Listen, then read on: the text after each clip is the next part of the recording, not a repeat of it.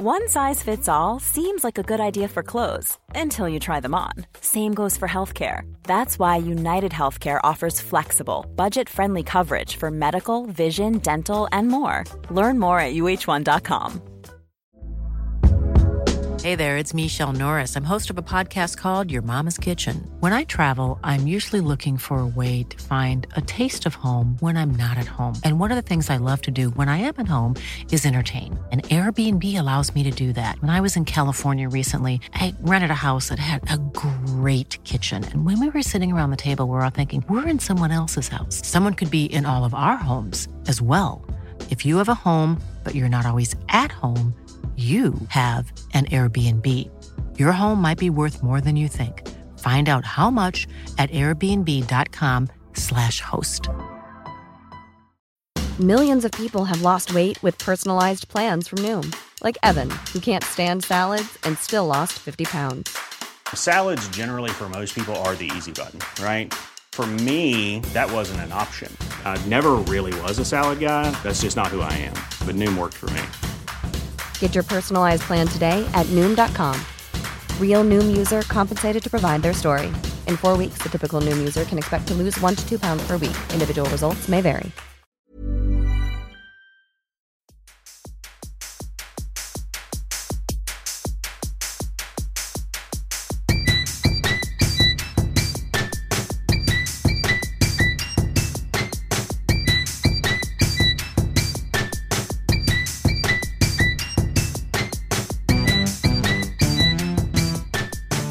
Something I've been thinking about lately. Basically, I, I just encountered this two times very recently, which was uh, a movie that had an aesthetic choice in it.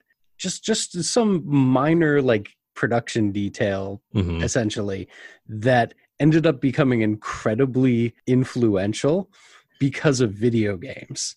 So It was so Yeah, weird, with it. man. The first one was this piece of shit movie called uh, Split Second, which Hmm, is um, a Rutger Hauer early, early 90s or late 80s Blade Runner ripoff oh, where he's a he's a detective in a future city who's uh, hunting down a serial killer and the This big plot of twist of, the Runner. movie is that the serial killer is a xenomorph and i just imagine this like hack screenwriter Dude, what if it was Blade Runner, but then halfway through the movie it turned into Alien? exactly i'm just gonna smash these two ridley scott movies together and call it a day Oh my Yeah. gosh. It was probably So- Ridley Scott himself who wrote that. the thing about it though is Rutger Hauer's character in it. He has this like weird high and tight haircut uh, Mhm. with like like a just a blonde buzz cut, and he has these really weird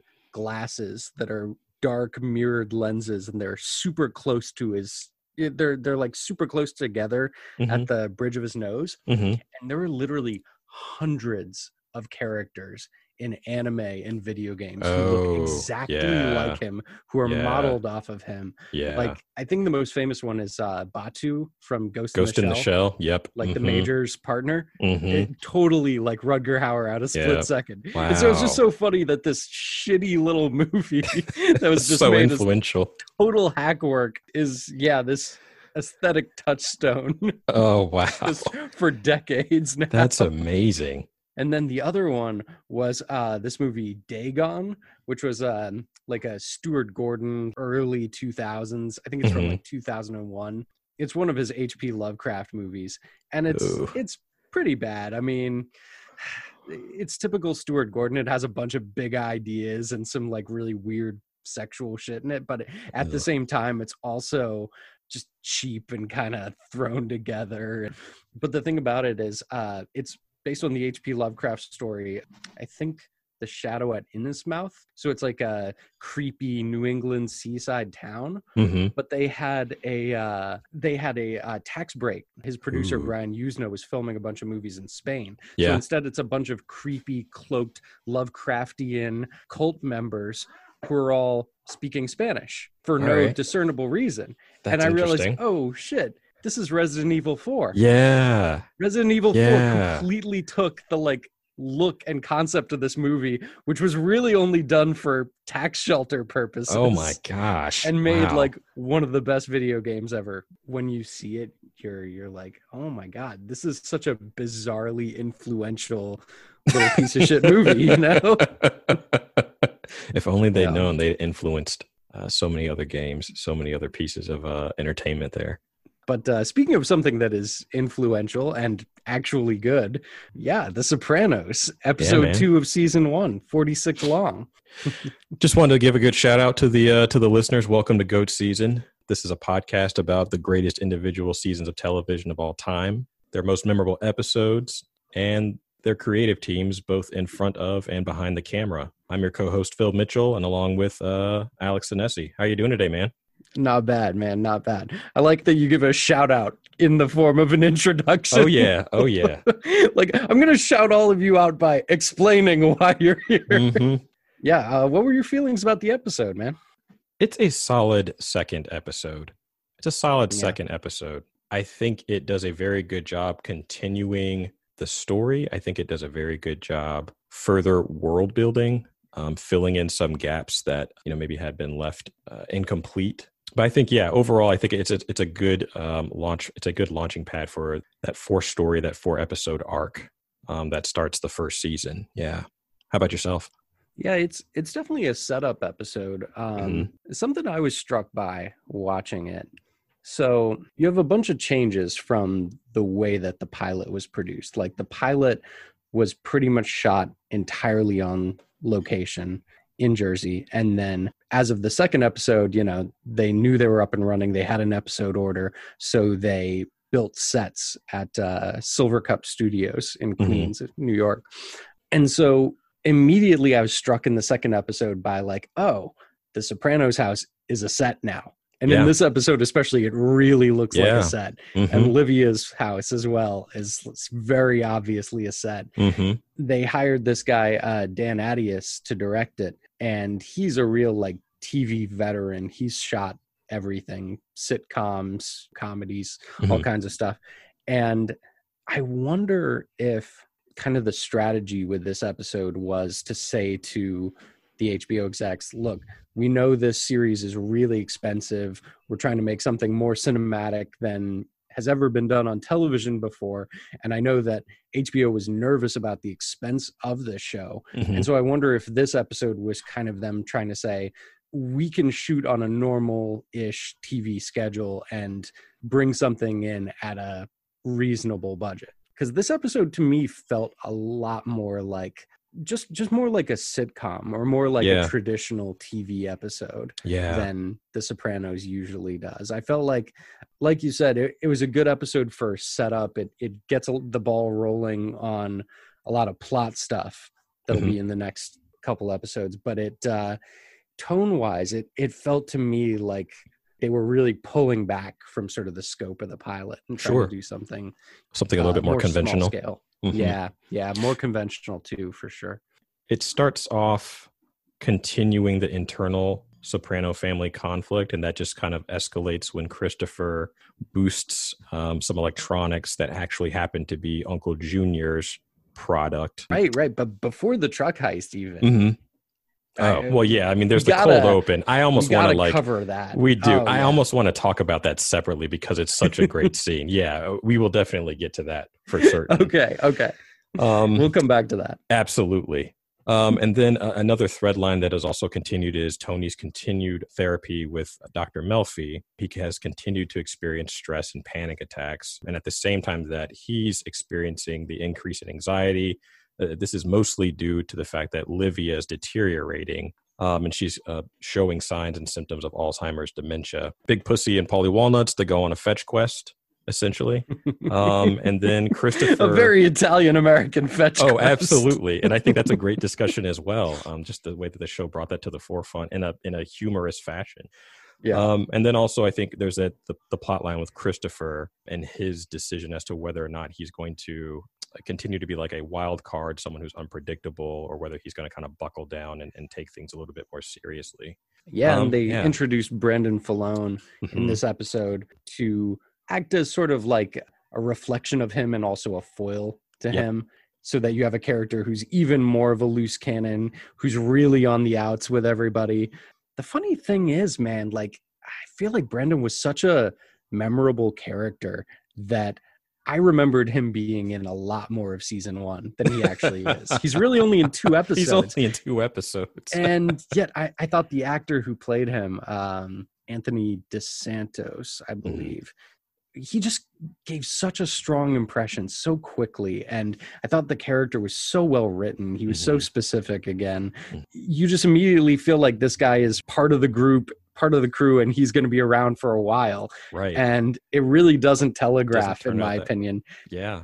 that he's going to die that quickly Yeah. you know you might have thought oh yeah he'll get taken out eventually because he's just He's just too much of an idiot Yeah. yeah but you didn't expect it that fast I was Yeah. also good. I was also thinking, in some ways, this episode made me think uh, that The Sopranos is in some ways reverse Spider-Man. And so you know how Spider-Man in the comic, just hold on, hear me out here. Just hear me out. okay okay In the comics, Spider-Man is always trying to balance saving New York City and also dealing with Aunt May.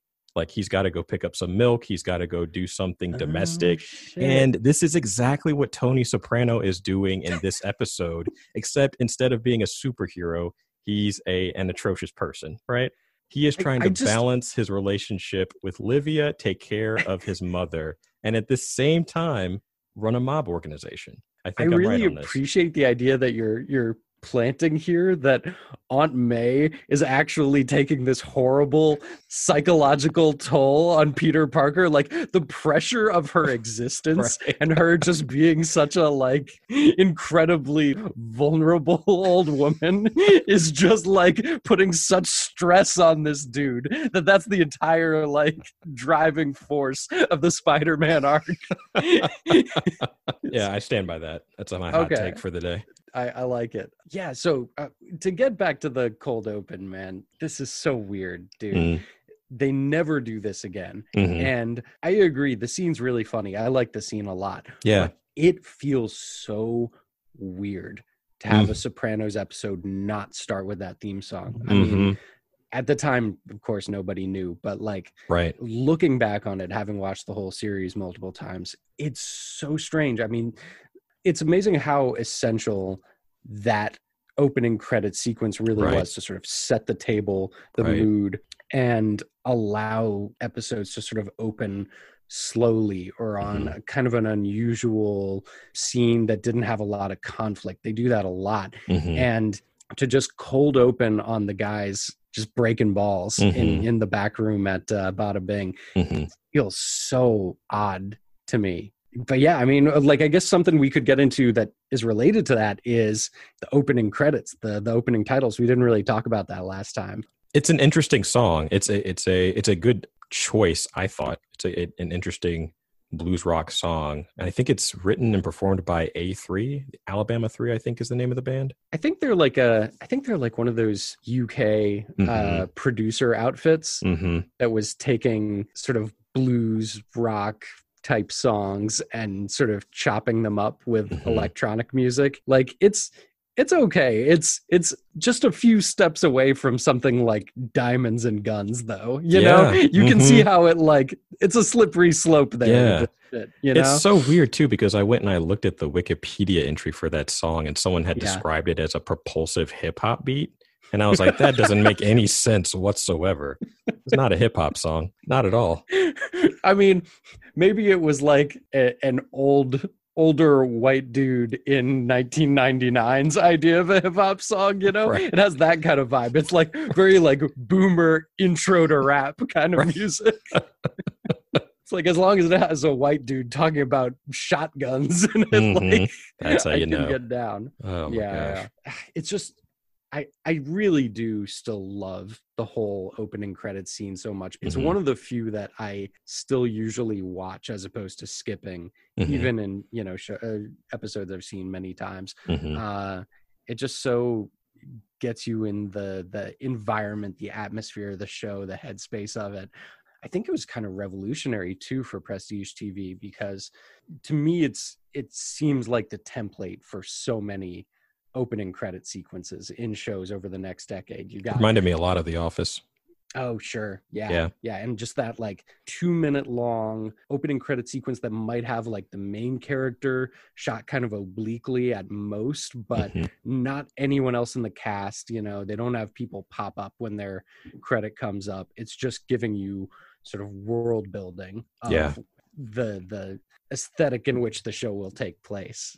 It's so well edited together. I, it- for me, anytime I see that HBO Entertainment logo come up, the one with the uh the static, static, in the yeah. background that Mhm. doesn't exist anymore. Right. You know, that's a total non sequitur now. Right.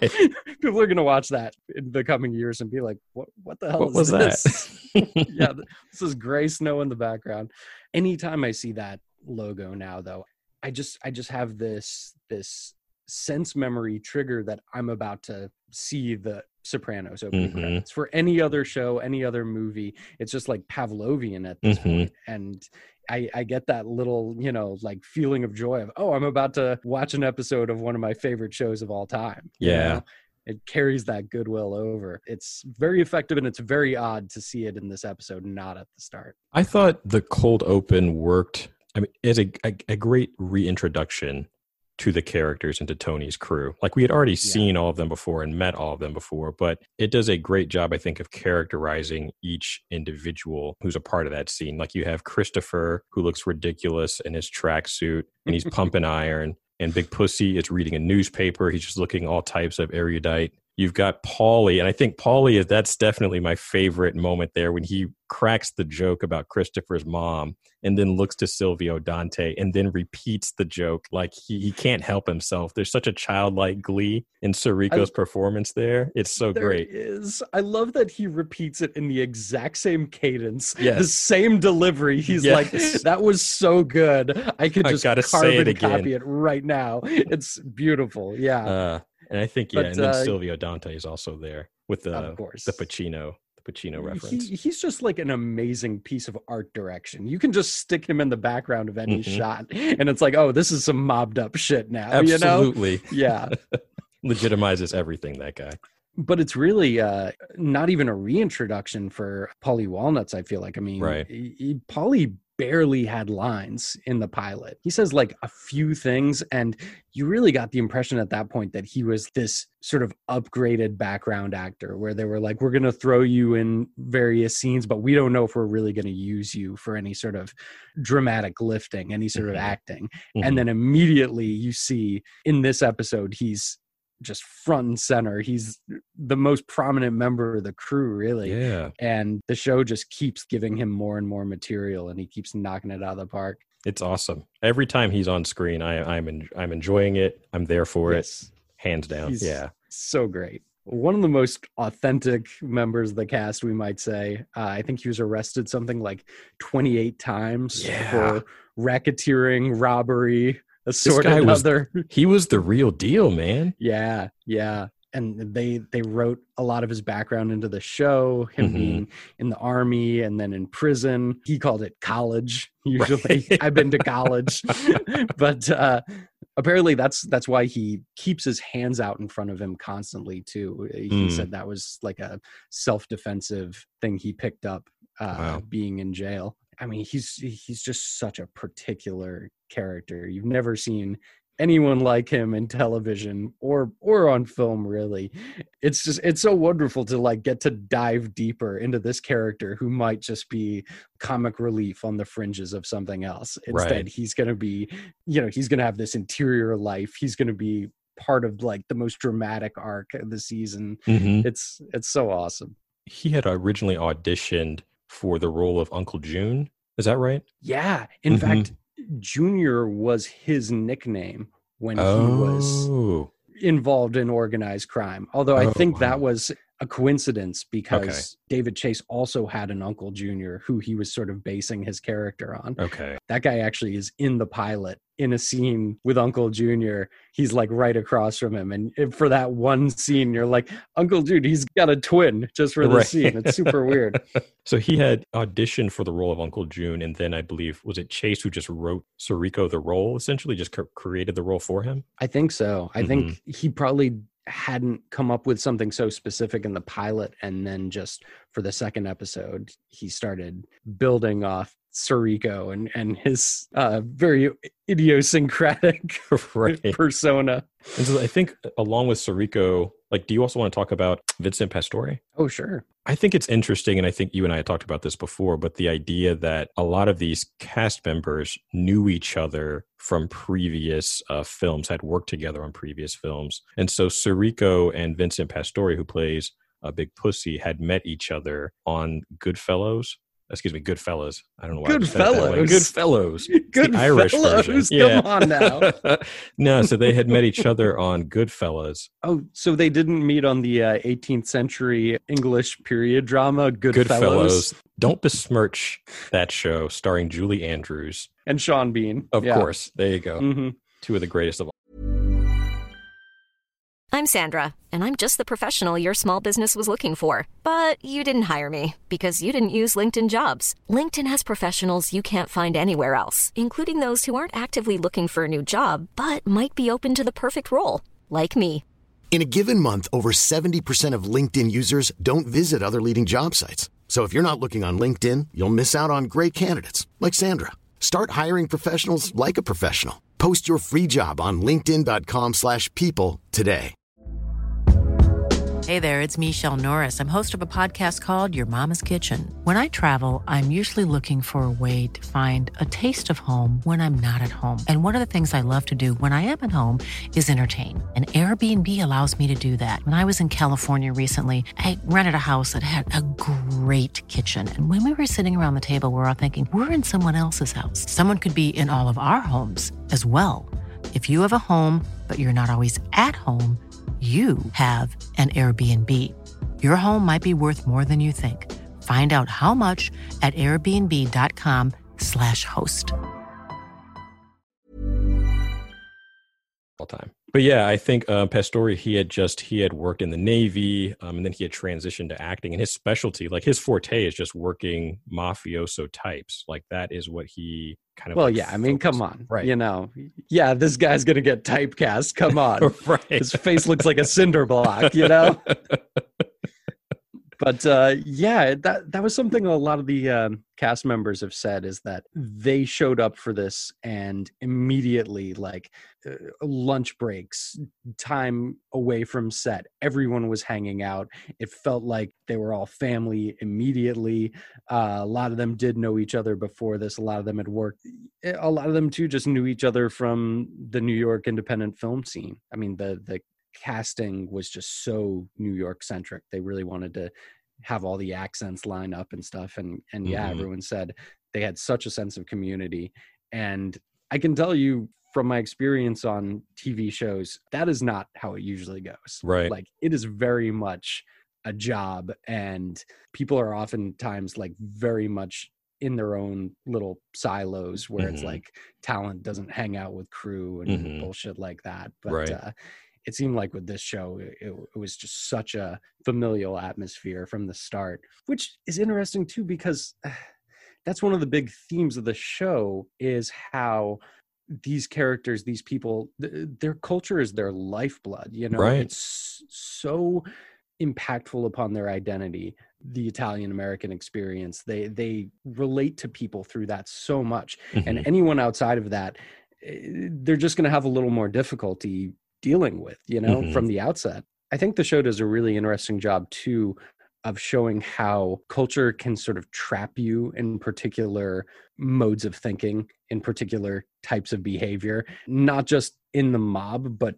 generally in the way that these guys relate to women you know mm-hmm. the, the relationships they have with their mothers and their mm. wives and their gumas it's all slightly broken in, in a way where they just won't be able to shift out of these modes of behavior. So right. I think Chase is really commenting on how culture can entrap you as well and how these things that they feel make them relate to each other so much are kind of meaningless it's like right. oh we're all from italy like what part of italy that you've never mm-hmm. visited before you know mm-hmm. it doesn't matter but uh, it's interesting to see how it reflected into the making of the show too and everybody actually grew really close because of that yeah I'm going to switch gears here because I was wondering, yeah, in terms of overall second episodes, um, we yeah. talked about how it does further world building, um, how it furthers the story. What do you think about it just in terms of if you compare it to other second episodes from other television shows?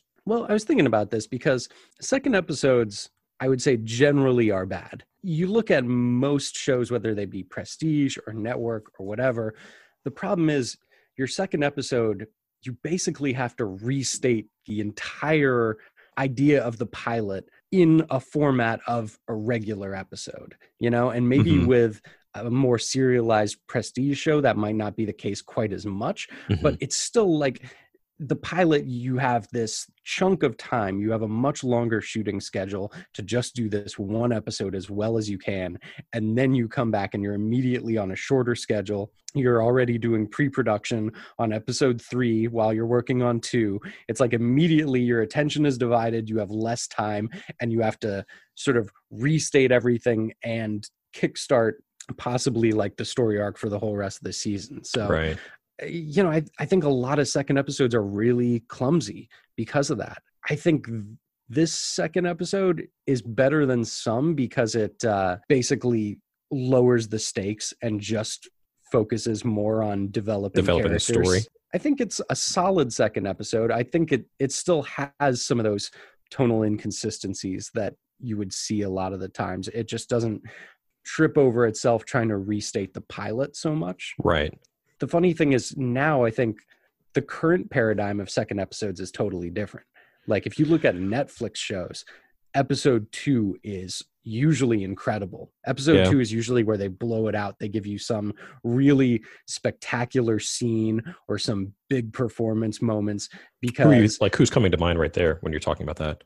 oh well like uh the Netflix Daredevil show episode Mhm. 2 was like the really big like one take fight scene and it was just Mm. a really like exciting episode overall or like uh Queen's Gambit recently the second episode was really where it's like okay Anya Taylor Joy is taking this character and launching like her own internal conflicts also starting on the like real chess career and uh, I've just found that in general oh yeah like uh, House of Cards too Oh Uh, yeah, the second right. episode was a Mhm. big Big uh, up, big upgrade. yeah, yeah. Um, and the reason they do that is because algorithmically, streaming uh, networks know that if you watch three episodes of something, you'll probably finish it. Right. You have a much, much higher chance to finish it if you watch three. So they make the second episode really good, so you'll go right on to the third.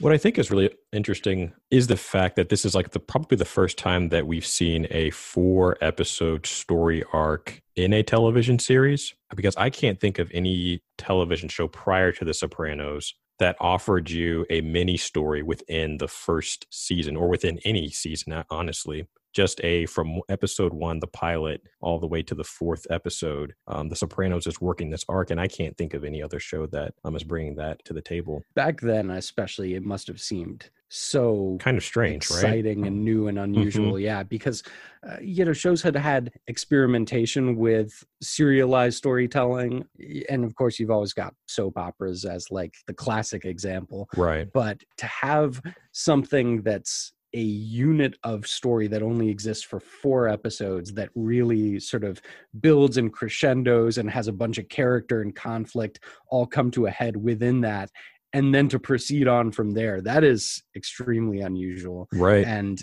i think it it shows again like chase's he's thinking in more uh more in terms of a feature structure. He's thinking Mhm. in terms of a film structure where you would tell a big story with a lot of incident over three or four acts Right. essentially. Right. Yeah. And then he had to reset and come up with new episodes after that. Yeah. So i'm going to go back to my reverse spider-man metaphor okay do we think Mhm. that the main conflict is between tony and uncle june or is the main conflict between tony and livia Oh yeah, it's Livia all the way. Okay, she is. okay. She is his Norman Osborn for sure. okay i see so you're apparently, in this, well. metaphor, Aunt May is also Norman Osborn slash Doc Ock. I don't know. She's uh, actually, you know what? That's probably a comic right now. You know, since they've got like Gwenpool. Oh, that's and, right, You know, yeah. Gwenom and shit like that. oh my god Probably next they're gonna have uh Dr. Osborn or something like that. Yeah, yeah, exactly. Ugh. The Green Doctor. Dr. Goblin. Dr. Goblin. All right, I'm gonna stop. yeah, I, I mean, Livia is is just so clearly the thing that can bring Tony to his knees. You know, Mhm. she, she even even in this episode where she's so frail seeming you know she's burning the mushrooms she's running over her best friend with the car Oh yeah. Oh, a great moment. what a great stunt what a great wonderful like stunt to depict hmm injury to the elderly.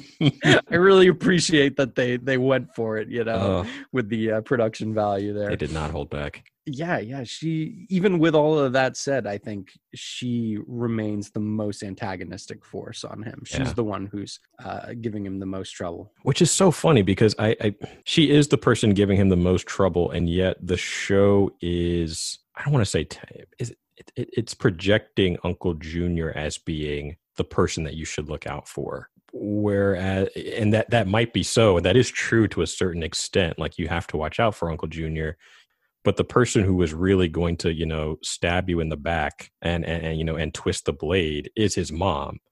Um, she's an yeah, expert at that she really sure. is. It's incredible, and I think that's such a great performance by Nancy Marchand. Yeah, she's amazing. I, I Mhm. mean, someone asked David Chase if he could go back and do it again, would he have cast someone else, just knowing that she was going to pass away so early in the show and he would have to retool the main conflict of the whole series?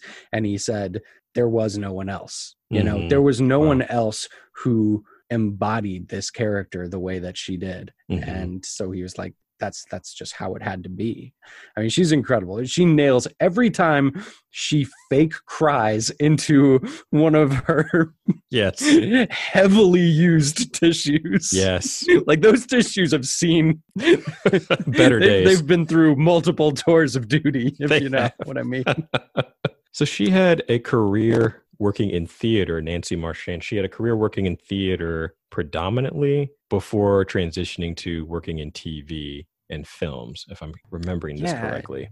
she was on the um she was on like a mary tyler moore spinoff Mhm. uh, what was that called? It was called Lou Grant. Lou Grant. Yeah, I Mhm. never watched that, but uh, I, I know that she was well known from that. But I don't think she had worked in a really visible way in a while. Yeah. Uh, the only thing I had really seen her in, aside from The Sopranos, was she was Leslie Nielsen's police chief in the, The Naked, Gun, movies. Yeah. mhm, She was very good as like mhm. the archetypal uh, archetypal like fussy woman who can't stand all this buffoonery, you know. I think by that time she had already won four Emmys by that Wow. point. Yeah. yeah. So she had won four Emmys for her work on Lou Grant. By the time The Naked Gun comes out, she's already a, a very celebrated television actress. it's pretty amazing to cap off an already huge career with this just indelible role Mhm. in a show that changed everything. Mhm. And I'm sad that we didn't, you know, get more of her across like the full arc of this series, but uh she just left such an impression too, man. This is incredible. I guess someone else we could talk about real quick is uh the director of photography for the episode, uh, Alex Sakharov. He actually Right. shot the first seven episodes. He shot basically half the season, including the pilot and including this episode. And even though, like I was saying, I felt like in this episode, the sets looked a little bit more like sets, I still thought it had a lot of really cool wide angle establishing shots, Mhm. especially uh, when they're sort of dealing with the trucking or outside of uh, the bada bing. He uh, he shoots that stuff really well Mhm. it's interesting to see a DP like not just film the pilot but go through and shoot the entire show. Uh, that's kind of unusual these days. Normally, Right. what would happen on a series now is uh, your DP would shoot the pilot and they would get somebody more from sort of the feature world to come in and just film that and really establish a look Mhm. and then they wouldn't shoot any other episodes of the Mhm. show. It's a sweet deal for them because they actually get residuals on every episode just for establishing this the show's look. yeah. But to have him like shoot a full half of the season, that that's so interesting to me. It seemed like Chase decided on his people and wanted them to see it through and Right. give give a real consistency right to to the show. So yeah, it, it is unusual to have that kind of consistency across a season, and I think it's definitely to to the show's strength because uh, they were establishing a new, much more cinematic visual language Mhm. for a show than had really ever been done before. did he go on to do anything else He did. Uh, he shot a lot of HBO shows and in the process became an episode director as well. He directed some really big episodes of Game of Thrones and Mhm. now he's uh, one of Netflix's go-to directors it seems. He's Okay. directed The Witcher and House of Cards and um, I mean a bunch of stuff. Wow. so you said Dan Attias did we talk about Attias already a little bit you know Yeah. how uh, kind of a tv veteran brought on potentially to try and bring in the show on schedule and under budget you know i think he does I, I don't know i i feel like he may have been the main issue with this episode in terms of its tone in terms of its its style from Mhm. scene to scene just feeling a little more like regular tv Okay. Okay. By this point, like by the end of the episode, what would you say? Yeah, what would you say that the episode is kind of put to the forefront in terms of like themes overall? well culture we were talking about a little bit that's that's a big one um, Mhm.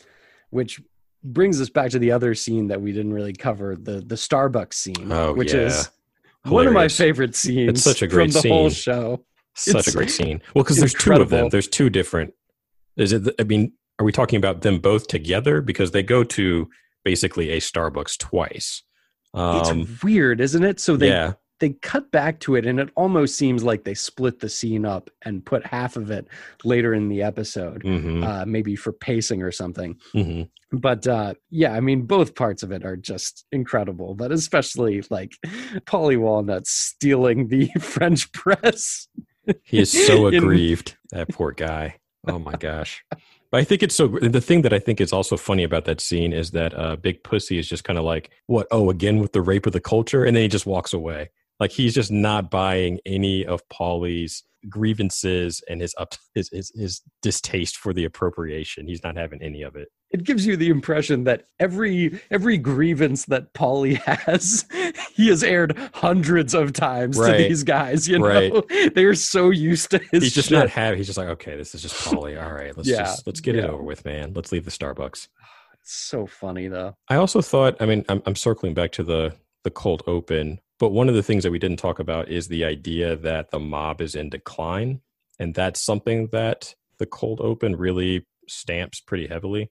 This idea that gangsters, that way of life, that is coming to an end, that's coming to a close, and that I think, I, I think when the pilot, um, when it opens on Tony walking down and getting the newspaper from the driveway, and he talks about how he feels as though he has missed out on something because he came in at the end. I had interpreted that as sort of like an economic anxiety, which a lot of people are, you know, um, have experienced over the last decade or so, maybe for the last 30 years. But the cold open almost makes it explicit that it's about the decline and the death of the mafia because of, you know, law enforcement tapping down on them. They, they hit the the RICO charges really hard in that opening scene Right. and talk about how there's this power vacuum at the top. And I think part of that is to set up the main conflict between Tony and Junior over the the course of the season. And it doesn't get into it, but something that something that it's sort of obliquely talking about is how there are no longer organized power structures and Mhm. the power structures that do come up in in the mob and especially in this show they're they're basically more subjective they're they're uh, essentially the power structures are created based on the force of the personality of the people getting the work done right. you know like Right. tony is not the highest ranked member of this crew or this family but he's the guy who runs things and He's he's, the the, guy who decides Mhm. yeah yeah and he decides who becomes the boss Mhm. and it's like the power structure that they're creating doesn't really have anything to do with Seniority. running shit day to day Yeah. yeah or or actual seniority exactly Yeah. actual power as it relates to these guys you know he has his crew he has like a solid group around him and he can get stuff done Right. whereas junior's power is more this sort of tenuous hold of him being like well i deserve to be in charge right, Right. now i've been waiting long enough i'm the next in line right. and that doesn't turn out to be effective really Not at all. Not at Yeah. all. I think the other thing that was interesting when they were uh, looking at the television interview is Omerta, the reference to Omerta, and how Mm. um, law enforcement essentially broke that practice by um, charging gangsters, um, bringing charges that were with with longer sentences, with heavier sentences. Um, so you're talking like 15, 20, 30 years, and how that gangsters felt like that was something that they could not do. Um, and I think Chase had said something about how the reason why the mafia started to fall apart was because of this, right? So a guy could do one to two years, maybe even five years in prison or in jail, but had there's no way that you could do 10, 15 years over a charge. And so it's almost like they had no choice but to flip in order to look out for themselves. Yeah, yeah. I mean, the omerta also is the code of silence, hmm and I think while you can interpret that as yeah, like not ratting out your fellow family members and and sort of uh, just just not being a snitch, uh, the omerta I think also is a strength that the mob continues to have in the show, in that they basically keep everything kind of low key and secretive and they don't they don't flash their organized crime status in the way that gangsters did in you know previous generations. You don't have that golden age where everything is really like lavish and they're they're living up these lifestyles and it's all very identifiable. Mhm. these guys are more small time you know and Right. and they they live lives that are comparably more humble you know. Tony has the big house but a lot of these guys are uh not living in any kind of luxury and Yeah, and part of that sure seems to be oh yeah yeah exactly. Part of that definitely seems to be the sense of secrecy though too in keeping a low profile you know Mhm. they want the sort of plausible deniability that they don't really exist anymore Mhm. yeah christopher's place with the pull-up bar and all that Such a mess. Such a mess. yeah What do we think about um, Melfi? oh man um i gotta defer to you on this one how how did you feel about the therapy in this episode It's interesting. Um, I think she gives Tony some pretty good bits to work off. Um, I think she gives him some good advice regarding his mother. Um, so I give her an A minus for this episode. That actually leads me to one of um, one of the funnier moments in the episode, which is when she tells Tony, "I know seniors that are inspired," and then he goes to see Livia, and she has a meltdown, she has a fit, and then he repeats the line. I know seniors that are inspired, except he's yelling it at his mom. and it has none well of she's the, saying lord take me now and all this shit it has none of the pathos or empathy with which Melfi Melfi delivered it. Uh, and it's just so hollow when he tries. He's, he's just it's an act of desperation when he uh, when he drops that line. It's so great. Uh, it is so funny to think of him like try to take these psychological terms out of context and Mhm. use them against his mother, who is this master manipulator. Who immediately goes straight to like high drama, you know? She's like acting out this operatic sort of display She of just- how she's been wronged and how She hates her life. Yeah. So I think yeah, I would say I give Melfi an A for the episode, or excuse me, an A minus for An the A minus. episode. Yeah. So she's the doing okay. is sliding down gradually. I she- see. It is. It is. Her performance is degrading. Just and it like, has nothing to do with Lorraine Bracco's performance. I think that she's fantastic. But Yeah. yeah. it's more or less the decisions that Melfi makes. I'm just kind of like, hmm, all right. I don't know if I would have done that. I don't know if any therapist would have done that, but okay. you're already seeing the uh the slippery slope Oh, she's headed yeah. down. But yeah, I, I think overall, you know, it's it's a solid episode. It it is starting to build a lot of stuff, but uh the tone is a little bit wobbly just as a result of it being such a new show and them trying to figure out how to mount such a huge production on a television schedule. Uh, Mhm. uh, a lot of these early season one episodes were shot in only eight days, which Wow. is pretty tight schedule even for a network show. Mhm. but especially for something this ambitious, I imagine it was just a crazy workload. You know, I I think I think they were still figuring all that out, and the show essentially after the first season would never shoot on such a tight schedule or such a tight budget again. They really had enough success and enough clout coming out of that first season to basically do what they w- wanted for the rest right. of the series.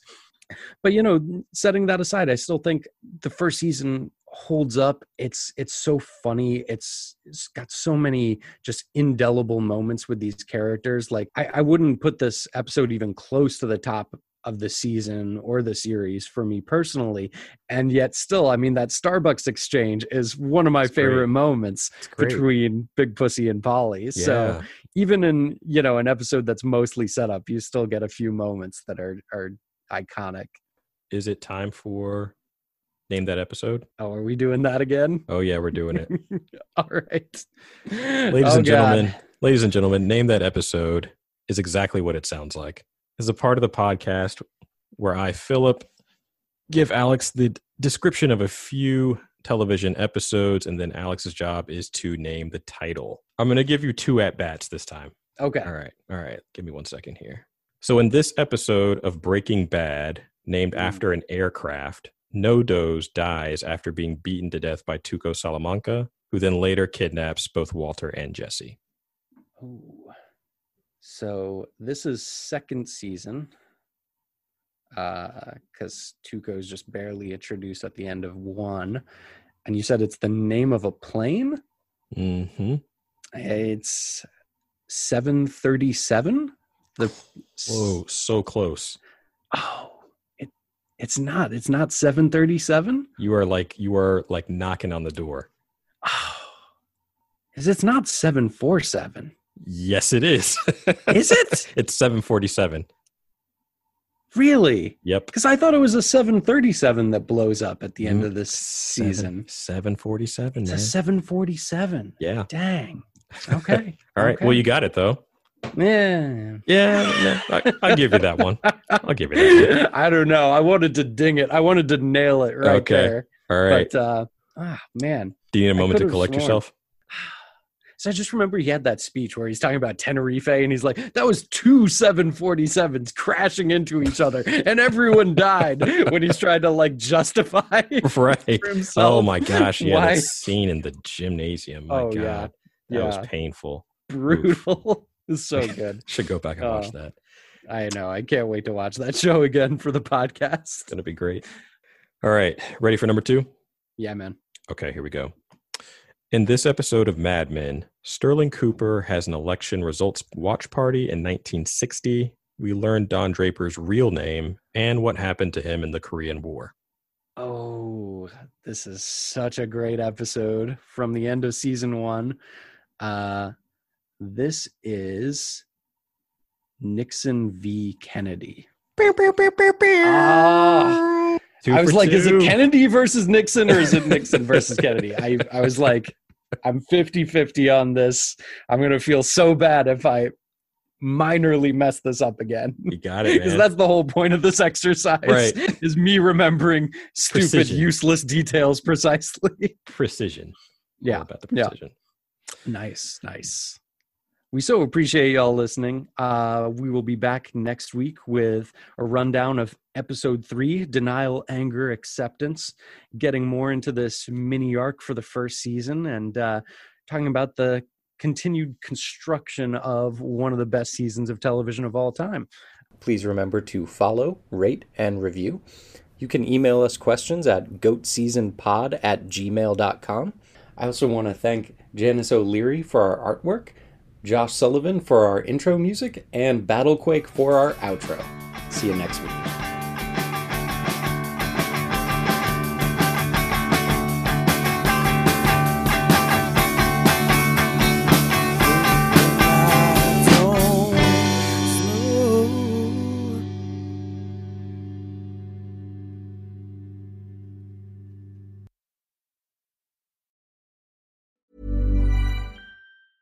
Mom deserves the best, and there's no better place to shop for Mother's Day than Whole Foods Market. They're your destination for unbeatable savings, from premium gifts to show-stopping flowers and irresistible desserts. Start by saving 33% with Prime on all body care and candles. Then get a 15-stem bunch of tulips for just $9.99 each with Prime. Round out Mom's menu with festive rosé, irresistible berry chantilly cake, and more special treats. Come celebrate Mother's Day at Whole Foods Market.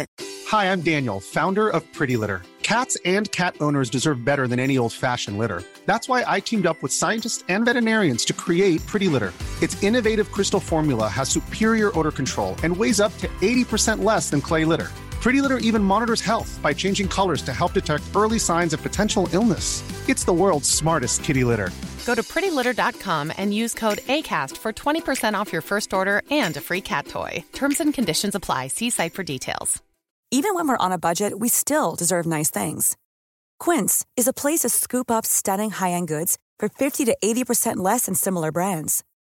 They have buttery soft cashmere sweaters starting at $50, luxurious Italian leather bags, and so much more.